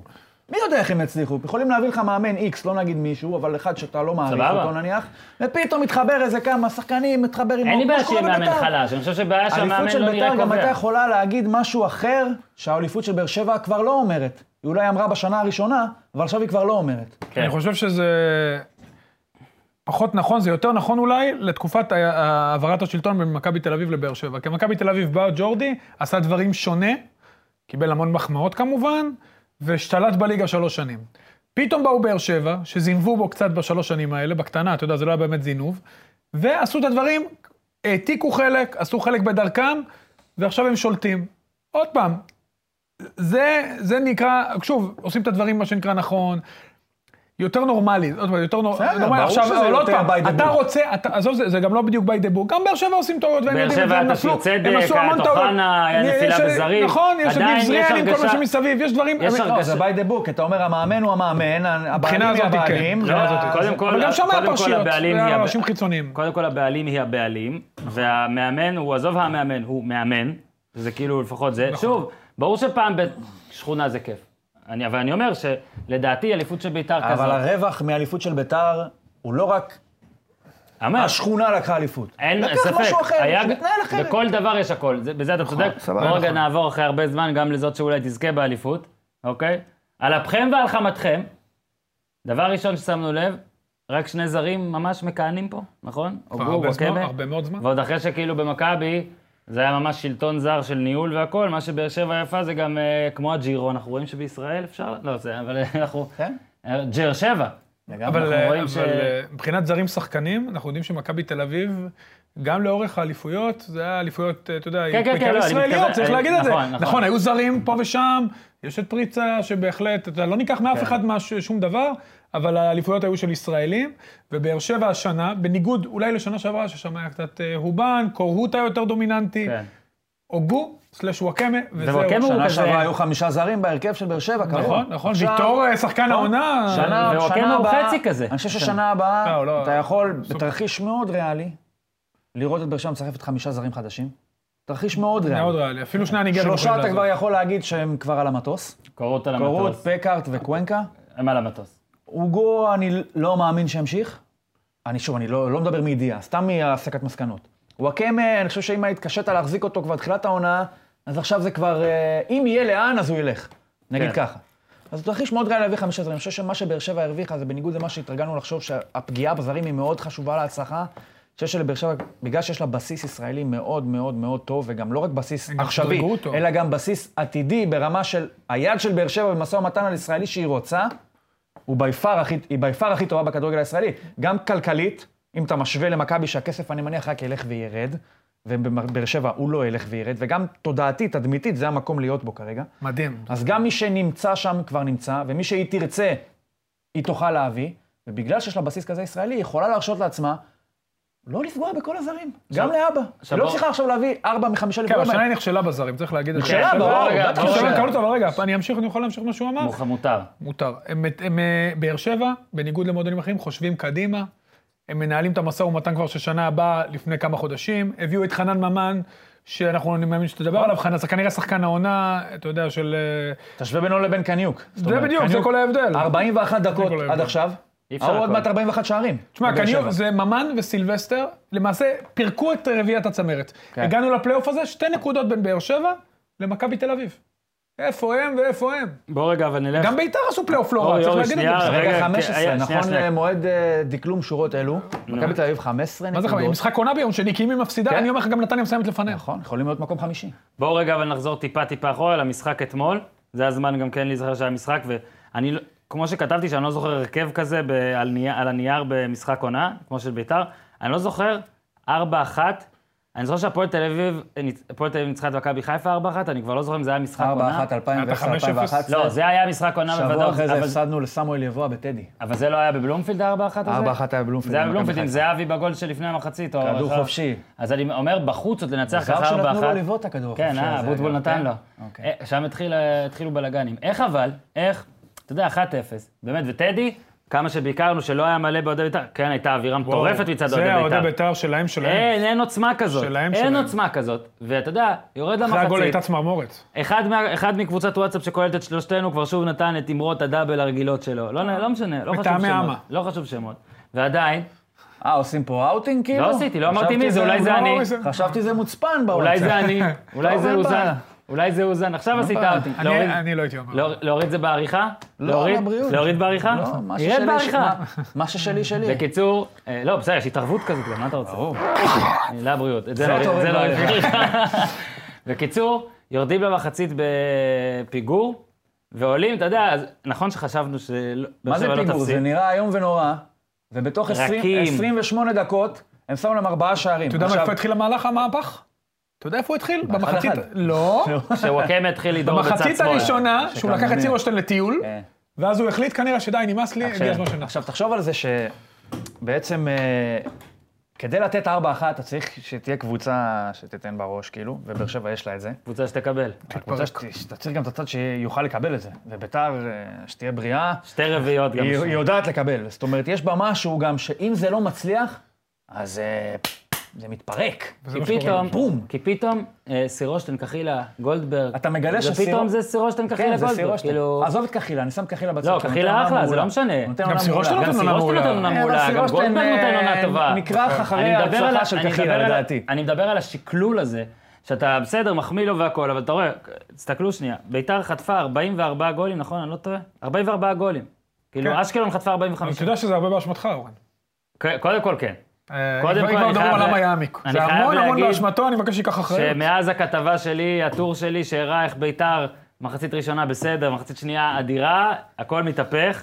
ביתר התחילה להיות יותר טובה במחצית ראשונה, במחצית שנייה נעלמת, אני מתנצל. בקרב המעט אוהדי ביתר שעוד סובלים אותי, סליחה. אבל אה, כן, בוא רגע רק נראה, 44 גולים, שלא טעיתי, 44 ספיגות. 44, זה בסדר. כן, כן, כן. באר שבע 44. 24. 44 ספיגות, מדהים. אשקלון עם 40, אשדוד עם 44 ספיגות, היו שני משחקים פחות, סכנין עם ספיגה אחת יותר, אבל הם בפלייאוף התחתון, צריך להגיד אז משהו. מה, מה, לא, אתם. בפלייאוף העליון עם 44? ביתר משחקת הרפתקני. נכון, אה, כל- 70 גולים, חייבים לציין. מדהים, נתון מדהים, ביתר בעונה, אני אחזור על זה שוב, חלומית נכון, מדהימה, האוהדים שלהם נכון. צריכים ליהנות מכל רגע, גם אם לא ייקחו את האור. אבל מה שניר אמר זה נכון, הייתה הרגשה, וזה לא ראינו במשחקי עונה נגיד בין מכבי לבאר שבע. באחד אחד היה ברור שהוא יכול שבאחד לפרק אחד, ובטח שבשתיים אחת, אני אגיד לך, באחד אחד כשוואקמה החמיץ. אתה זוכר שאני ישבתי, ישבתי, אני ישבנו לידך, ואפשר כן, להגיד שאורי ישב לידינו. אורי. ישב לידינו, קופר ישב כן. לידינו, ואני אומר לו באחד אחד, אני אומר לו, תראה איך ביתר נראים, זה הולך, הם הולכים לפרק אותם. אני לא צוחק. נשבע, תשאל אותו. כן. שאל אותו, שאל אותו, שאל אותו, שאל אותו אם הוא לא. כתב דאבל בקבוצת זה מאוד וואטסאפ. מוזר. שאותי, לי עושים אאוטינג על שטויות שאני מדבר, אבל הוא עושה אאוטינג לדברים שהוא פגע בול, יעני. למה? אבל אני אמרתי שזה בצחוק אתה כתבת. נכון, הוא אמר בקיצור. רגע, אה, תקשיב, ביתר אחרי השער, וזה לטוב ולרע, פשוט התפזרו all over the place. אתה רואה אותם, היה נקודה... איפה ההגנה הייתה? קלטינס פתאום עולה קלטינס פתאום למעלה. יוצא עם הכדור, סאבו עומד על ליד קו האורך בצד ימין גבוה יחסית ליד החצי, הבלמים 30 מטר אחורה, גם לא בקו ישר, המגן השמאלי בכלל... אין, זה היה ברור שזה הולך להתפוצץ. עזוב שהגול של ממן הוא גול עצום. מה זה? גול באמת, שמע, הוא עושה עונה מדהימה, אז עצור, מצדיע לו. סבבה, רגע, נו. לפני הגול, זה היה דרך אגב 15 או 20 שניות לפני הגול, הוא לקח איזה עשרה שחקנים לטיול, אתה ראית את זה? הוא זה עבר אותם. מדהים. וניסו לתפוס אותו. על שמונה מטר. ובעטו בו, והוא החליף רגליים. ו- שמע, הוא פשוט מבחינה תשמע, פיזית אני חושב גדול על שגם הליגה. הגול הראשון, או או בעיקר, אתה יודע מה, אולי הראשון או השני אפשר להתווכח, אבל בוא נגיד שלביתר יש מצ'אפ נוראי עם באר שבע, אתה יכול להסביר את זה מקצועית. 18 משחקי אבל עזוב את ליגה המקצועית, רצופים שים את זה. בתודעה. צד ימין 18 שלהם. משחקים, זה מטורף. 18 משחקים, הם לא מנצחים אותם. אז ברגע שאתה מקבל, אתה מוביל 1-0, אתה מקבל את ה-1-0, אתה אומר, זה כאילו אתה מרגיש, שלא יודע מה, זה 6 בבוקר, אתה אומר, אוקיי, הנה, השמש זורחת, כאילו, השמש זורחת. זה מה שאתה אומר. בוא- כאילו, אין, אין, אין לך, זה ברמה שאתה אומר, אני לא, מה, אני עכשיו אוריד את השמש? הנה, היא זורחת. אולי חשבתי שה 1-0 היא לא תזרח, אבל הנה, אתה מתחיל לראות קצת אור. אגב, זה נתון מדהים, אגב, כן? בין ואז הם ביריבות, אומרים, אה, אוקיי, מקום שלישי, זה לא יריבה, אה, שני. לא, אני אומר, כל השנים האלה לפני, בוא נתחיל, עזוב את השנה. כן, שלישי, הייתה רביעי. שלישי, רביעי, קבוצה צמרת, ועדיין היא מפסידה 18 משחקים רצופים, זה מדהים. דרך אגב, למה אמרתי שהגול מנצחת, התחיל... 18. לא מנצחת, סליחה. למה אמרתי שהגול של אה, אה, הראשון, המהפך התחיל במהלך הזה של וואקמה? הוא לקח, כמו שאמרתי, הוא עבר את סירושטיין פעם, פעמיים, קלאודימיר הציל מהקו. הפאול בשער הראשונה היה של סירושטיין. גם כן לא הציל, הוא איבד את כל הביטחון במהלך הזה. זה מהלך מאוד קשה לבלם. כן, הוא ממש ראה שד, הוא איבד את הביטחון, הוא עשה את העבירה, ואז ההגנה של בית"ר גם באופן טבעי הלכה לאחור עוד יותר, מה שעוד יותר פתח את הפערים, במקום כל לא מאומנים מספיק מבחינת הקיבוץ של הקבוצה, וזה נתן לבאר שבע שטחים. וקיבלנו קיבלנו נגד נתניה. נגד נתניה ואתמול, מין כזה זריקת הוכחה שוב על, על מה זה וואקמה בליגת העל. זאת אומרת, באמת, נגיד, אה, נעשה אאוטינג שוב חיובי לאוזן, שכאילו, הוא יושב כל הזמן, מה זה? מה הוא עושה? אי אפשר... עכשיו, תקשיב. קריאף נתלה עליו, מה זה? סירושטיין דוחף אותו, הוא לא נופל אפילו, זה פאולים של צהוב, שהרגע שהוא לא נופל, אין אפילו פאול. עזוב מה את אמרתי הצהוב. על קנדיל לך שבוע שעבר? נכון, שקנדיל עשה חכם, כי נתן לו flickים עם הרגל. נכון, ו- לא התמודד איתו עם הגוף, אי אפשר. אי אפשר. אז ראינו מי השחקן הכי טוב בארץ, שזה וואקמה, כשהוא רוצה. אוקיי? גם אוזן פה בחור חזק, יכול להיות... זה די אה, חזק, הוא גם היה אה, מגן ימני שהיו מפרפרים דרך אגב, יש. שם שני, לפעמים, ברור, כן, אה, לא משהו, אבל היה, תקשיב, עב- עבד אל חמיד, דרך אגב, שהוא לדעתי השחקן השני הכי חזק בליגה פיזית, אני זוכר שהוא עלה, הוא עלה מהנוער, ג'ון ו- אוגו גם לא חסר לו. לא בסדר. ככה, לא ככה. ג'ון אוגו, אתה רואה שהוא גדול, כזה? והוא בריון, טיפה יותר כן. כבד. אל-חמיד, שדרך אגב בגול דווקא ורן שם לו את הגוף, כי הוא היה בזווית לא כל כך טובה, הוא מאוד מאוד חזק. אני זוכר שבאתי פעם במשחק, הוא היה צעיר, לא הכרתי אותו, נתתי לו כתף, כמעט היה לי, נשבר לי העצם הבריח. אולי אחר כך היא נשברה בגלל הוא, זה. אה? הוא בריון, אין דברים כאלה, הוא יודע לשים את הגוף. עכשיו, כשיש לך שחקן כזה, אז דגני יותר חזק. לא, בהכל. לא. ברור שלא. תקשיב וואקמה. ואל-חמיד לא, אבל רגע, הוא מאוד חזק גם דגני, אבל שנייה. איך פתחנו כשיש לך שחקן, לא, הגענו לדגני? ל- טופ פייב. אבל לוואקמה, אל-חמיד עבר אותו, מצטער, אל תעלב, בסדר. לא, הכל בסדר. היום הוא- היום הוא אני טופ לא מחליף. אותו באלחמיד. טופ 2, ולו הייתה, צריך להגיד, נהדר. כן, אבל הוא השתפר מאוד, אין ספק. זה. מחמאות לאמיר נוסבאום, אה, שעבד איתו ועם אורן ביטון, וכמובן לברק בכר, שעשו איתם אתה רואה, התקדמות. חייב לתת את הקרדיט לבכר, לבן בן זקן הוא לא היה נותן. רגע, תקשיב למה? לבן זקן, דרך אגב. לגבי ההרכבים של ביתר, אתם כל הזמן מדברים... תשמע, היה גם מחשבה לגמר גביע, צריך להגיד את זה. ביתר הבינו, הבינו שכנראה בליגה זה לא יקרה, גם אם אה. ינצחו, כנראה הסיכויים מול באר שבע נמוכים. החילוף של חן עזרא זה חילוף גמר גביע. אני לא מבין למה קלאודימיר משחק כל המשחק, עזוב, טעות. לא מבין למה חזרנו לביתר, אני רק לא, אגיד משהו ששכחתי להגיד. אתה לא יכול לפתוח עם ורד ושכטר על הספסל במשחק הזה, ביי, תמשיך. בסדר, וואקמה, אה, אתה לא יכול להתמודד איתו עם כוח. ואם אתה תבוא איתו כוח לכוח, אתה תפסיד ב-100 מ-100. קנדיל, בחוכמה, נתן לו לקבל, הלך טיפה אחורה, חיכה לתנועה הראשונה, הוא גם מאוד מאוד זריז ברגליים, קצת יותר כנראה מוואקמה, ובאמת אה, הרג אותו, אבל מול נתניה, שהיה לו שטחים, ומול ביתר, שהיה לו אחד על אחד, ובודדו אותו, תשמע, זה היה נראה מצחיק, זה היה נראה כמו לא בוגרים ילדים. זה? לא, כזה... אומרים לך מצד אחד תהיה קרוב אליו, שלא יבוא לך בתנועה. אז אתה רוצה להיות קרוב אליו. הוא גם יודע להשתמש בגוף. תקשיב, זה גם משהו... יש שחקנים שגם אם אתה יודע איך לעצור אותם, זה מאוד מאוד קשה. קנדיל ב matchup מאוד מתאים לו. דרך אגב, זה מזכיר לי, מכבי תל אביב היה שחקן אנג'י קוביקה. שהיה לוקח את כולם על הגב, שם את הידיים מאחורה, היה מאוד קשה להתמודד איתו. השחקן היחיד בארץ שהצליח להתמודד איתו בלם, זה היה אבי יחיאל. כי אבי יחיאל היה קצת זריז, והיה מצליח להתגנב קצת לפניו. כל היתר לא הצליחו, הם ניסו כדור ראשון, אי אפשר כדור ראשון. אתה רואה כמו ליקוי חמה, הייתי שומר עליו, אתה עומד מאחוריו, אתה לא רואה כלום. אתה, אתה כאילו, אה, הכדור פה, בסדר, ואז הוא כבר מסתובב. אפשר לחזור לקמפיין שלי? חנן ממן לשחקן העונה. אה, אני יודע שהמלעיזים ירצו לתת את זה אני לדיה. אין לי בעיה, תנו לדיה משהו, קרדיט וזה. שותף. אני אומר, תקשיבו, קודם כל, עזוב אני את זה שיש נותן לו... לדיה סבא. אז סבבה, עזוב את זה שיש לו 12 גולים ושבעה בישולים, אוקיי? בבאר שבע יש לו שמונה גולים. יש לו ארבעה, חמישה, או ארבעה או חמישה נותנים בפלייאוף העליון רק. כבש נגד ביתר, נגד מכבי את הגול ההוא ב-1-0. גם אתמול, אגב, סבבה, אנחנו אומרים. שוואקמה התחיל, ועדיין, הגול גול. שהעלה העלה אותם ליתרון זה זה. ומי מסר? אוקיי. אתה יודע מי מסר? מלמיליאן. אורן ביטון. נכון? אורן ביטון הוא מלך הבישולים, מלך לא הבישול-? מלך הבישולים של הפועל באר תשעה שבע. בישולים, לא? תשעה, לא לדעתי סתם. ציינתי את אורן ביטון. ותקשיב. קודם כל ממן הוא אה, עשרה משחקים, יש לו עשרה, אני לא טועה? 12 משחקים, בלי הפסד. לא הפסידו איתו. לא הפסידו איתו. איך הוא לא שחקן עונה? לא הפסידו איתו, אוקיי? 83 אחוזי הצלחה לעומת פחות מ-70 בלעדיו. השינוי שהוא עשה עצום. אני, אני אפילו יכול להגיד ולהעז ולומר ולהמר ולא לא רע, שבלעדיו אולי הם לא אלופים, נכון? בלעדיו הם לא חד אלופים. משמעית, לא בלעדיו. הם לא אלופים. חד משמעית. בלעדיו אולי מכבי אלופה, לא יודע מה. ותשמע, זה בעיניי שחקן עונה. עכשיו, אני כן אומר, בלעדיו ביתר אלופה, והוא היה אם בביתר דרך אם אגב. דיה סבא, אם דיה סבא היה שם 27, 28, 31, סבבה. אני חושב שכשיש לך משהו כזה שכל כך אחראי על אליפות, הפער המספרי שלך, הרי אתה מקבל פרס, דיה סבא מקבל, הולך לקבל פרס, מלך השערים זה נקרא. את הפרס שלו הוא יקבל. אני אומר שאם ככה חנן ממן אחראי על כאלה כל כך הרבה גולים חשובים, ועזוב, גם מה שהוא עשה בחצי עונה הראשון היה יפה. הביא את הפועל חיפה לא גם ככה. למקום טוב והכל. אז יאללה. אז זה ראי. משהו, זה אולי אירוני במובן מסוים, ודיברנו על ניהול ועל ביתר ועל באר שבע. חנן ממן היה בביתר ירושלים. היה מת להישאר בביתר ירושלים. נכון. לא שמרו אותו, לא אופציה, לא נעליים, לא אימנתם קיבלו אותו אותו, שם. אימנתם אותו שם. נכון, הוא ושלומי אזולאי וקלאודימיר ואופיר קריאף, זה היה רביעיית קישור שכל פעם שלושה... צילי לא היה אז? צילי אחרי לא? קשור. הוא שיחק לא, באחד כבר קישור. כן. והיינו מדברים הרבה, והוא אמר לי שהוא אוהב לשחק מאחורי החלוץ, איפה שבכר שם אותו עכשיו, בכר שינה שיטה בשבילו כן. שהוא יפיק את המקסימום היכולות שלו. וחנן, עזוב זה שהוא באמת בחור נהדר, והוא באמת עובד יפה, והוא השתפר כל הזמן. ביתר, הוא היה לה בידיים, הם יכלו לבנות את הקבוצה, כששלומי אזולאי הלך באותה שנה עם דסה, יכלו לבנות את הקבוצה על חנן ממן.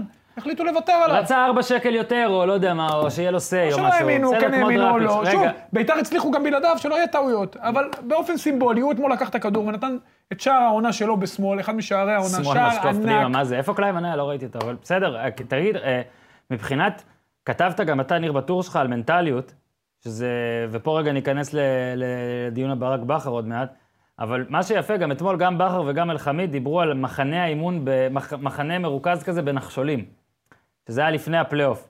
עכשיו, לפני הפלייאוף, מה שמדהים זה שבאר שבע עושה דברים יותר יפים בפלייאוף מאשר לפני הפלייאוף. זה מתחיל להיראות כמו קבוצה ממש טובה, גולדן סטייט נגיד בעונה סדירה, שהיא כבר כאילו העונה הסדירה קצת כאילו, וואלה, אין לנו, אומר, הם אין לא לנו טורונטו. אתגר, אין לנו, הם לא טורונטו. איך אני התחלתי יפה. להבין? אה, עשית גם לברון עם לברון ראיתי. לברון. מאוהב. בקיצור, מת עליו.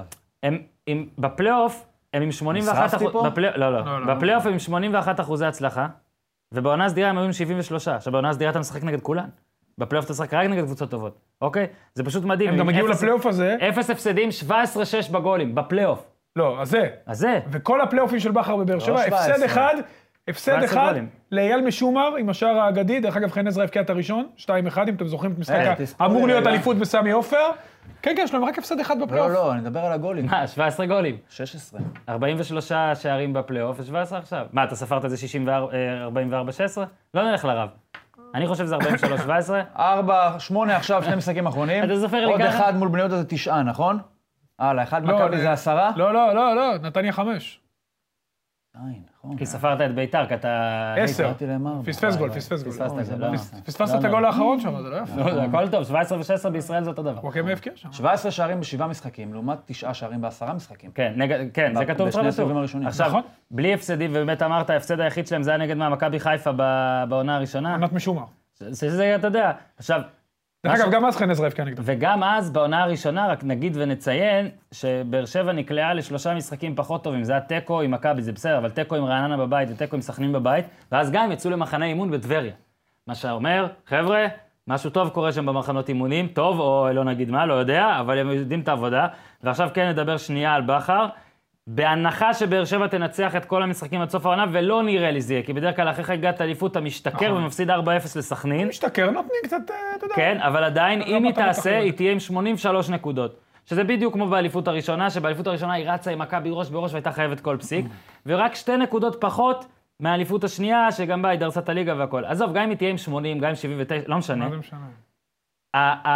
כשאתה רואה את הדברים שבאר שבע הייתה צריכה להתגבר עליהם, כבר פרטנו את זה אלף פעם, אבל אני כן מוסיף לזה את סימפטום העונה, האליפות השלישית ברציפות. נגיד, מכבי לקחה 70 נקודות בע- בעונה השלישית, אם אני לא טועה. אתה כן מרגיש את השובע ואת הקושי והכל, להתגבר על כל זה, ועוד באמת לבוא ככה ולנצח 4-1, זה באמת, זה, זה פשוט מדהים. זה וזה- האליפות הכי דומיננטית של מאמן, צריך להגיד את זה, הכי דומיננטית של מאמן ומערכת, שהייתה מאז שאני זוכר, בדור מאז- האחרון. מאז הפודקאסט. בדור האחרון, תקשיב, זה אליפות שהמאמן התגבר פה על דברים, הצוות המקצועי התגבר פה על דברים מדהימים, קשיים. די לראות איך התחילו את העונה אלחמיד ואורן ביטון, ולראות אותם איך הם מסיימים את העונה. נכון. זה אומר שגם הם עובדים בפן האישי. די לראות איך בפלייאוף הם עשו שינוי שיטת משחק, אלופה, בלי בושה. הורידה 10% את ההחזקת כדור. אה, עברה לשני קשרים אחוריים עם playmaker כזה יותר מתאים לחנן ממן. עשתה כל מיני התאמות. תקשיב, זה פשוט אליפות חד משמעית עם אלפי סימני קריאה של אה, בכר והצוות שלו, של כל מה שמסביב לבאר שבע, ולהסיר את הכובע, והם יודעים טוב מאוד שבשנה הבאה זה לא יהיה הסגל. אתה אמרת על הזרים לשנות, גם חלק מהישראלים, אני מניח, שהגיעו ופחות הצליחו. הם ערוכים עכשיו, נראה לי, גם. לשינויים, אם תוך כדי תנועה, בטח גדולים. לפני תנועה, נכון. זה יותר קל. ואנחנו רואים שבאר שבע עושה את זה גם תוך כדי עונה בינואר, עם אה, ממן אה, שעשתה כן. את זה השנה, כי היא הבינה שאם היא לא מביאה את ממן, שכמה שאתה עמוק, לפעמים זה לא עמוק מספיק. אז אה, באר שבע, אני חושב שהיא... תשמע, זו אליפות מאוד מרשימה של בכר. באמת, בתור איש מקצוע, אני מסתכל, אני מצדיע, אני באמת מסיר את הכובע על הגיוון, על היכולת שלו לשלוט בשחקנים, על השפת גוף שלו, על הקווים אפילו, על הדרך שהוא מתראיין השנה, שהוא גם את זה אפילו שיפר. שכיף לשמוע אותו, נעים, רגוע, שולט ב... אתה רואה את הפרגון עם השחקנים. שאפו, והלוואי ועוד מאמנים ילמדו, וכאילו יש לנו מאמנים מצוינים בארץ, שלא יהיה טעות, דרפיץ' עושה עונה גדולה, וקורצקי ברעננה, שוב, גילוי נאות, עבדתי איתו כמובן, עושה עונה נהדרת, ויש עוד מאמנים מצוינים, סליחה אם שכחתי מישהו. אה, קלינגר כמובן בעונה חלומית, אין מה להגיד. יש מאמנים קורצקי. ישראלים. אני אמרתי, אל אני תגיד. יודע, אני רוצה להגיד עוד אני יוצא לא טוב ככה. אז אה, אני חושב שסילבס, אם קריית שמונה תשכיל לתת לו את הכלים בעונה הבאה, יעשה עונה טובה, אין לי ספק בכלל. יש מאמנים טובים, ובכר כרגע בראש הפירמידה, מה לעשות? וכל הכבוד לו, יהיה לנו- ואני עוד יהיה לנו כנראה זמן, מצדיעים לו. כנראה שבוע הבא, אם הם... תיקו הם צריכים, תיקו כדי לעשות... או אה, שביתר תפסיד. לא, תיקו לא יספיק. לעשות פוד אליפות. רשמית, אל תדאג, לדעתי הם ייקחו. רשמית, כן. אה, אה, כן, אתה חושב? כן. רגע, זה בהימורים? אפשר לרשום את זה בהימורים. עוד דברים, עוד דברים, ש... עוד 50 דברים, נקודות, עוד אם דברים אתה- שעל סדר, עוד דברים שעל סדר היום, אה, שזה מדהים אותי, שאנחנו מסתכלים עדיין שיש פלייאוף תחתון, שמצד אחד אנחנו אומרים שהוא לא חשוב לאף אחד, מצד שני עדיין מימר ובנין. בספק שזה... לא, ורותם. זה עדיין כזה, הם עדיין צריכים לקנות את אמון. בלימה, הם צריכים להשיג הם משהו. צריכים להשיג משהו לא, בפלייאוף הזה. מה לא? לא, לא צריכים להשיג. זה יהיה גחמה של בעלים. נכון. חשוב שכך. אני אומר לך לא את העובדה. אני נתתי עובדה, לא פרשנות. אתה רואה מה- שמימר מצליח להסתבך על פלייאוף תחתון גמור, אתה רואה שזה מצליח להסתבך על פלייאוף תחתון גמור. אתה אומר, ו- אני לא מבין איך הוא מצליח לריב שם עם שחקנים במצב הזה. מה לעשות, אבל אם משחקים, צריך לנצח, לא? אפשר אבל. אפשר ב garbage 2. אז אני לא מסכים. אז הנה, וזה מוביל. אותנו לנושא אני לא הבא. מסכים. אורי אוזן ביקש, אין לנו. כבר הרבה זמן, אבל אתה נכון. כן מקבל אותו סוף סוף. אה, כל עניין צעירים, נבחרת הצעירים, הנערים, כן. נבחרת אני הנערים לא, אני חייב. להגיד, היה לי את הפרשנות ביום שישי, נבחרת נערים של ישראל מול אנגליה, אחת המרגשות שהיו לי, באמת, כי אני, חלק מהשחקנים אני, כמו אייל אינברום ואליאל עבדה, הת- התאמנו אצלי, וחלק, רובם אני מכיר ברמה האישית, גם אלה ממכבי תל אביב, כולל אה, המאמן גדי ברומר, המנהל הטכני ניר לוי. ולראות, אה, אתה יודע, יש הרבה בעיות באמת במעבר הזה בין נוער לבוגרים. וגם אני אענה על השאלה שאמרת לי של אה, מכבי תל אביב, של פטריק, שלמה זה, זה בעייתי. האליפות בנערים א', דרך אגב, בארץ התחילה, מכבי תל אביב קראו את הליגה 18 הפרש, בנוער הם כנראה גם לוקחים אליפות, אבל מבחינתי זה לא, זה לא הישג, ואני אסביר גם בדיוק למה. קודם כל, אף שחקן מהנערים כמעט לא עלה לנוער. דקות בודדות, משהו ספורדי. מהנוער אף שחקן לא עלה לבוגרים. לא מעניין. אליפות זה יפה, הישגי, נחמד, לא מעניין. הדבר היחיד טוב שמכבי עשתה השנה במחלקת נוער, היא לקחה את עדן קרצב, שנתון 2000, במהלך השנה, לקחה אותו לרמלה, הרוויחה שחקן. זה היה צריך לעשות גם עם עוד שחקנים, לא רוצה להגיד שמות אה, זה, אבל עוד שחקנים. לשתף עכשיו בפלייאוף העליון שחקנים כדי להריץ אותם לשנה הבאה. אז באה נבחרת הנערים, שיחקה מול אנגליה, טקטית עמדנו בסדר, חצי ראשון עמדנו קצת בקצב, נראינו לא רע, הראינו כמה שחקנים טובים, ראם ג'ואברה ממכבי חיפה הקפטן, אה, דן לוגסי ממכבי תל אביב בלם, היה כמה שחקנים באמת שעשו דברים זה יפים. גם יפה, כי אנחנו מעצמת אופניים בכלל, כן? נכון, בדיוק. זה ואיך פתאום הגענו לזה? כן. מחצית שנייה, אתה רואה שהילדים לא עומדים בקצב, ולמה זה? רובם משחקים בשנתון נערים א'. קצב שם, אתה יודע, מה לעשות, מגרשים איזה... קצב איטי נורא, לא משחק, אתה יודע, במקום שהמובחרים ישחקו בנוער, ואתה יודע, יצטרכו לחשוב מה לעשות, חצי שנייה יותר מהר, כי הם יותר גדולים מכם. שם על המורה אין הנגינה, אין מה לעשות. בדיוק, הם משחקים שם בליגה אנדר 18, אלה משחקים ב under 17, זה הבדל משמעותי, השחקנים פה גם מה לעשות, קצת פחות טובים, כאילו ברמה של הליגה אני מדבר. ברור. הטופ, אני אומר לכם, בכישרון אנחנו לא נופלים מהם בהרבה. לא, גם ראית כתבה לא של תומר יצחק. של השנתונים, שהיה גם 2000. מלא צ'ייסרים היו צריכים לעוף שם. זהו, אין פה בארץ, יש את ג'אדון סנצ'ו, שנתון 2000 בדורטמונד, שאני לא ראיתי תופעה כזאת, זה שחקן באמת, וואו. בארץ אף שחקן שנתון 2000 חוץ מאותו קרצב בליגה שנייה, ועוד איזה כמה, מישהו ספורדי, לא משחק. לא ייתנו פה, גם בגלל מה שדיברנו על המאמנים, שאיכשהו בפלייאוף התחתון הם נמדדים, במקום להימדד, בוא, בוא נעלה מהנוער, בוא נראה את החבר'ה. הם לא פחות טובים ממה שיש, הילדים שלנו, באמת הם לא פחות טובים. תנו להם את האמון, ועוד משהו. המעבר הזה מנערים לנוער הוא מעבר לא קל, כי אתה עובר כאילו מהשנתון רק שלך, ל double ו triple שנתון בגלל חוק החריגים המטומטם, שפוגע מאוד בילדים. חוק החריגים זה מישהו, משהו שגורם לשחקן לעלות לבוגרים בגיל 20. כן. מוחמד עווד שרף בקיצור, שנה, כדי שנייה, לפשט. כדי נו. לפשט. חובה פה קבוצות, לבטל את חוק החריגים ה- היום. קבוצות בת, חבר'ה, חייב קבוצות בת, תנו לילדים האלה, כמו קרצב, אבל עם שליטה של המועדון. כן. לצאת לשחק בבוגרים בגיל 17-18, אם, אם לא בקבוצה שלך, לפחות בקבוצה אחרת. אה, לעשות כאילו אפשרות להשאלות קצרות טווח. תקצרו, כמו באנגליה, שלושה חודשים השאלה, בואו נראה אם הילד משחק, נחזיר אותו אלינו, תנו לו לשחק, וגם למאמנים, בבקשה, תנו לילדים. הם לא, לא הבעיה יותר היא- טובים מהזרים, הם לא פחות טובים הבעיה היא, מהזרים. אוזן, שאמרתי לך בקטע של המאמנים, זה בגלל זה גם נתתי את הפתיח. אתה מפחד על התחת שלך בסוף עונה אבל בפלייאוף יש תחתון. מדיניות של מועדון, נכון. ויש מועדונים אבל מסוימים. בארץ שכן מנסים, אה. וכן משלבים, זה לא אה. מספיק, יש פה ילדים מוכשרים, נותנים את מלאדה הנשמה זהו, שלהם. היחיד שמשחק? לא מספיק, כאילו, וסולומון? יש הרבה, שוב, סולומון באמת זה מקרה חריג, אבל יש הרבה, לא משחקים. וגם השנה הוא לא התקדם מספיק, סולומון, צריך להגיד את זה, וזה משהו שהיה צריך לקחת אותו כפרויקט. עכשיו עוד פעם, כל השחקני נבחרת הנערים האלה, אם היה באמת שיתוף פעולה מלא בין ההתאחדות למועדונים, זאת אומרת, פחות אימוני נבחרת ברמת הנבחרת הנערים, שכל שבוע באים לשפיים וכו', יותר העובדה שאומרים להם, שמעו, אלה חבר'ה מסומנים, תנו להם לשחק בנוער. עזבו אליפות בנוער, נראית, מי זה מעניין אליפות בנוער? מי זה, לילדים זה כיף, אני דרך אגב לקחתי אליפות וגביע בנוער. תאמין לי, זיכרונות נהדרים, הגביע בנוער, זה אאוטינג. זו הייתה חוויה מדהימה. אבל זה לא, אתה יודע, בסופו של דבר זה לא, אנחנו רוצים לייצר שחקנים לבוגרים, נכון? אנחנו רוצים נבחרת יותר טובה. אנחנו רוצים שחקנים שנהיה יותר גאים בהם, אנחנו רוצים שיהיה, אתה יודע, ראית מה הג'ירו עשה, תחשוב מה יקרה אם נגיע ליורו. יאללה. יהיה פה מטורף, אז אני, באמת, קבוצות בת, יש פה הרבה דברים לעשות, רק בוא נוציא טיפה את העסקונה, נעשה לטובת הכדורגל ולא לטובת האנשים, ואני מקווה שיום אחד והילדים האלה שאנחנו רואים אותם עכשיו מטיילים להם בצ'סטרפילד ומשחקים ונהנים, ייצגו אותנו הלוואי, הלוואי. באליפויות. אני באמת חושב שזה פשוט, גדולות. זה פשוט, אתה צריך לעשות שתי בחירות, או שאתה ליגה ממש ממש ממש ממש טובה ותחרותית, או שאתה לפחות ליגת. לוויין כזאת, פיתוח, ואנחנו לא פה ולא פה, וחבל. ראית, זה היה בדם ליבי, נכון? בדם ליבך, באמת, הרגשתי, הרגשת? שני ורידים. לפחות התפוצצו לך, כן, אבל אה, אנחנו צריכים טיפה להתקדם. איתי פה. לחוצים איתי פה גם, כן, יש לנו אה, איזה מהדורה, באר שבע, עומדת לקחת אליפות, זה, אנחנו מעניינים את המיינסטרים, פתאום. ניר צדוק, כן. רייכרט, כן. אוקיי, לפני- לקראת סיום, כן. והיא לפני סיום, יש לנו רייכרט והימורים, אנחנו מתחילים ברייכרט. ההימורים אבל קשה לנו לסכם, לא? כי בעצם אנחנו באמצע או משהו. נכון, אז את ההימורים לא, את ההימורים נגיש לכם ב- ב- ב- ב- ב- ברשתות. עזוב את ההימורים, בוא נלך ישר מכות. בוא נלך מכות. נלך לרייכרט. כי יש? עוד שני משחקים, יש עוד משחק ביום שני. גם היום יש שני משחקים. אה, כן. היום וזה. אוקיי, בוא לא, הוא רגע. יכול להגיד את המצב, זה בסדר. מה, לא כי פגעת. בלסטר? תבין, נכנס הבן אדם. אה, אלעד מוטאי שאמר לנו שהוא צריך להמר על לסטר, אני יודע איפה הוא גר ואני אחפש אותו, כי מאז הוא זה, אבל אה. לא, נשאיר לכם את זה, נשאיר לכם את זה. רייכרט, נסיים ברייכרט. שמע, אני רוצה... ונסיים בחודורוב. אני רוצה לשאול בן רייכרד, תגיד לי, איך כאילו... איך, דקה שלושים, קריית שמונה נגד עכו, מחזור לסיום, עכו כבר ירדה ליגה. דקה שלושים, כבר קיבלת שני כרטיסים צהובים והורחקת. עכשיו, אני אתאר את תמונת הנוף של המשחק, למי שלא ראה. ביציעים 110 צופים, על מגרש 22 שחקנים שלא בדיוק כל כך רוצים להיות שם, הכל, אתה יודע, על מי מנוחות. שופט משחק ראשון שלו בליגת העל, זאת אומרת, הדבר האחרון נראה לי שהוא רוצה, זאת אומרת, אם אפשר היה להחליק, אולי נראה לי שהוא היה מחליק. בן רייכרד מצליח בתוך כל הנמנום הזה, לקבל כרטיס אדום, בדקה 30 אחרי שתי, שני כרטיסים צהובים. יש משחקים שבהם אדום, אתה אומר, מה, זה נגזרת של האינטנסיביות, של, ה... כן. של הדרמה, של האמוציות. נניח, או אתמול- גובה בש מכבי. אוגו מכבי, או אתמול נניח עם איזה קלט מסוים מקבל אדום, אתה אומר, תשמע, אין מה לעשות, זה 30 אלף, אליפות, אה, קורה. אנשים מתנגשים אחד בשני, זה, דרמה, יש דרמה. אנרגיה. כן. פרוטונים, אה, כל מיני כאלה, כן, ניוטרונים, פלוטונים. כל מיני, כן, נתקעים. פלטון. אתמול זה לא המקרה. לא. כן, אתמול זה כמו...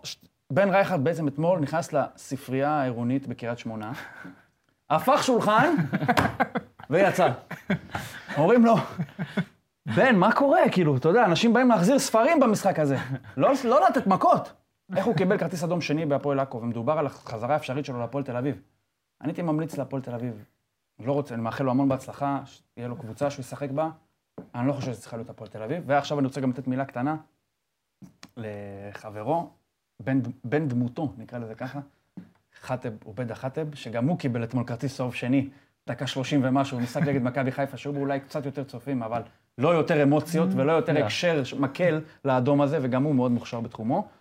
וזהו, כן, כל הכבוד. לבן אז, רייכרד. אז, אז רגע, הפינה הכה מצליחה שלנו. כן, פינת כה מצליחה, האסוציאציות. אה, פינת האסוציאציות כן. של ניר צדוק. אבל היום נארח את בן אז היום בן רייכרד. רייכרד מגיע, אז אהלן כן, בן, אהלן בן, אני. הכנתי אה, מבעוד המועד את האסוציאציות, אתה. מוכן? כן, כן. סע, כדור, רגל, טאקל, רגל, קרן, רגל, נגיחה, רגל, גול, רגל, עוביידה חטב.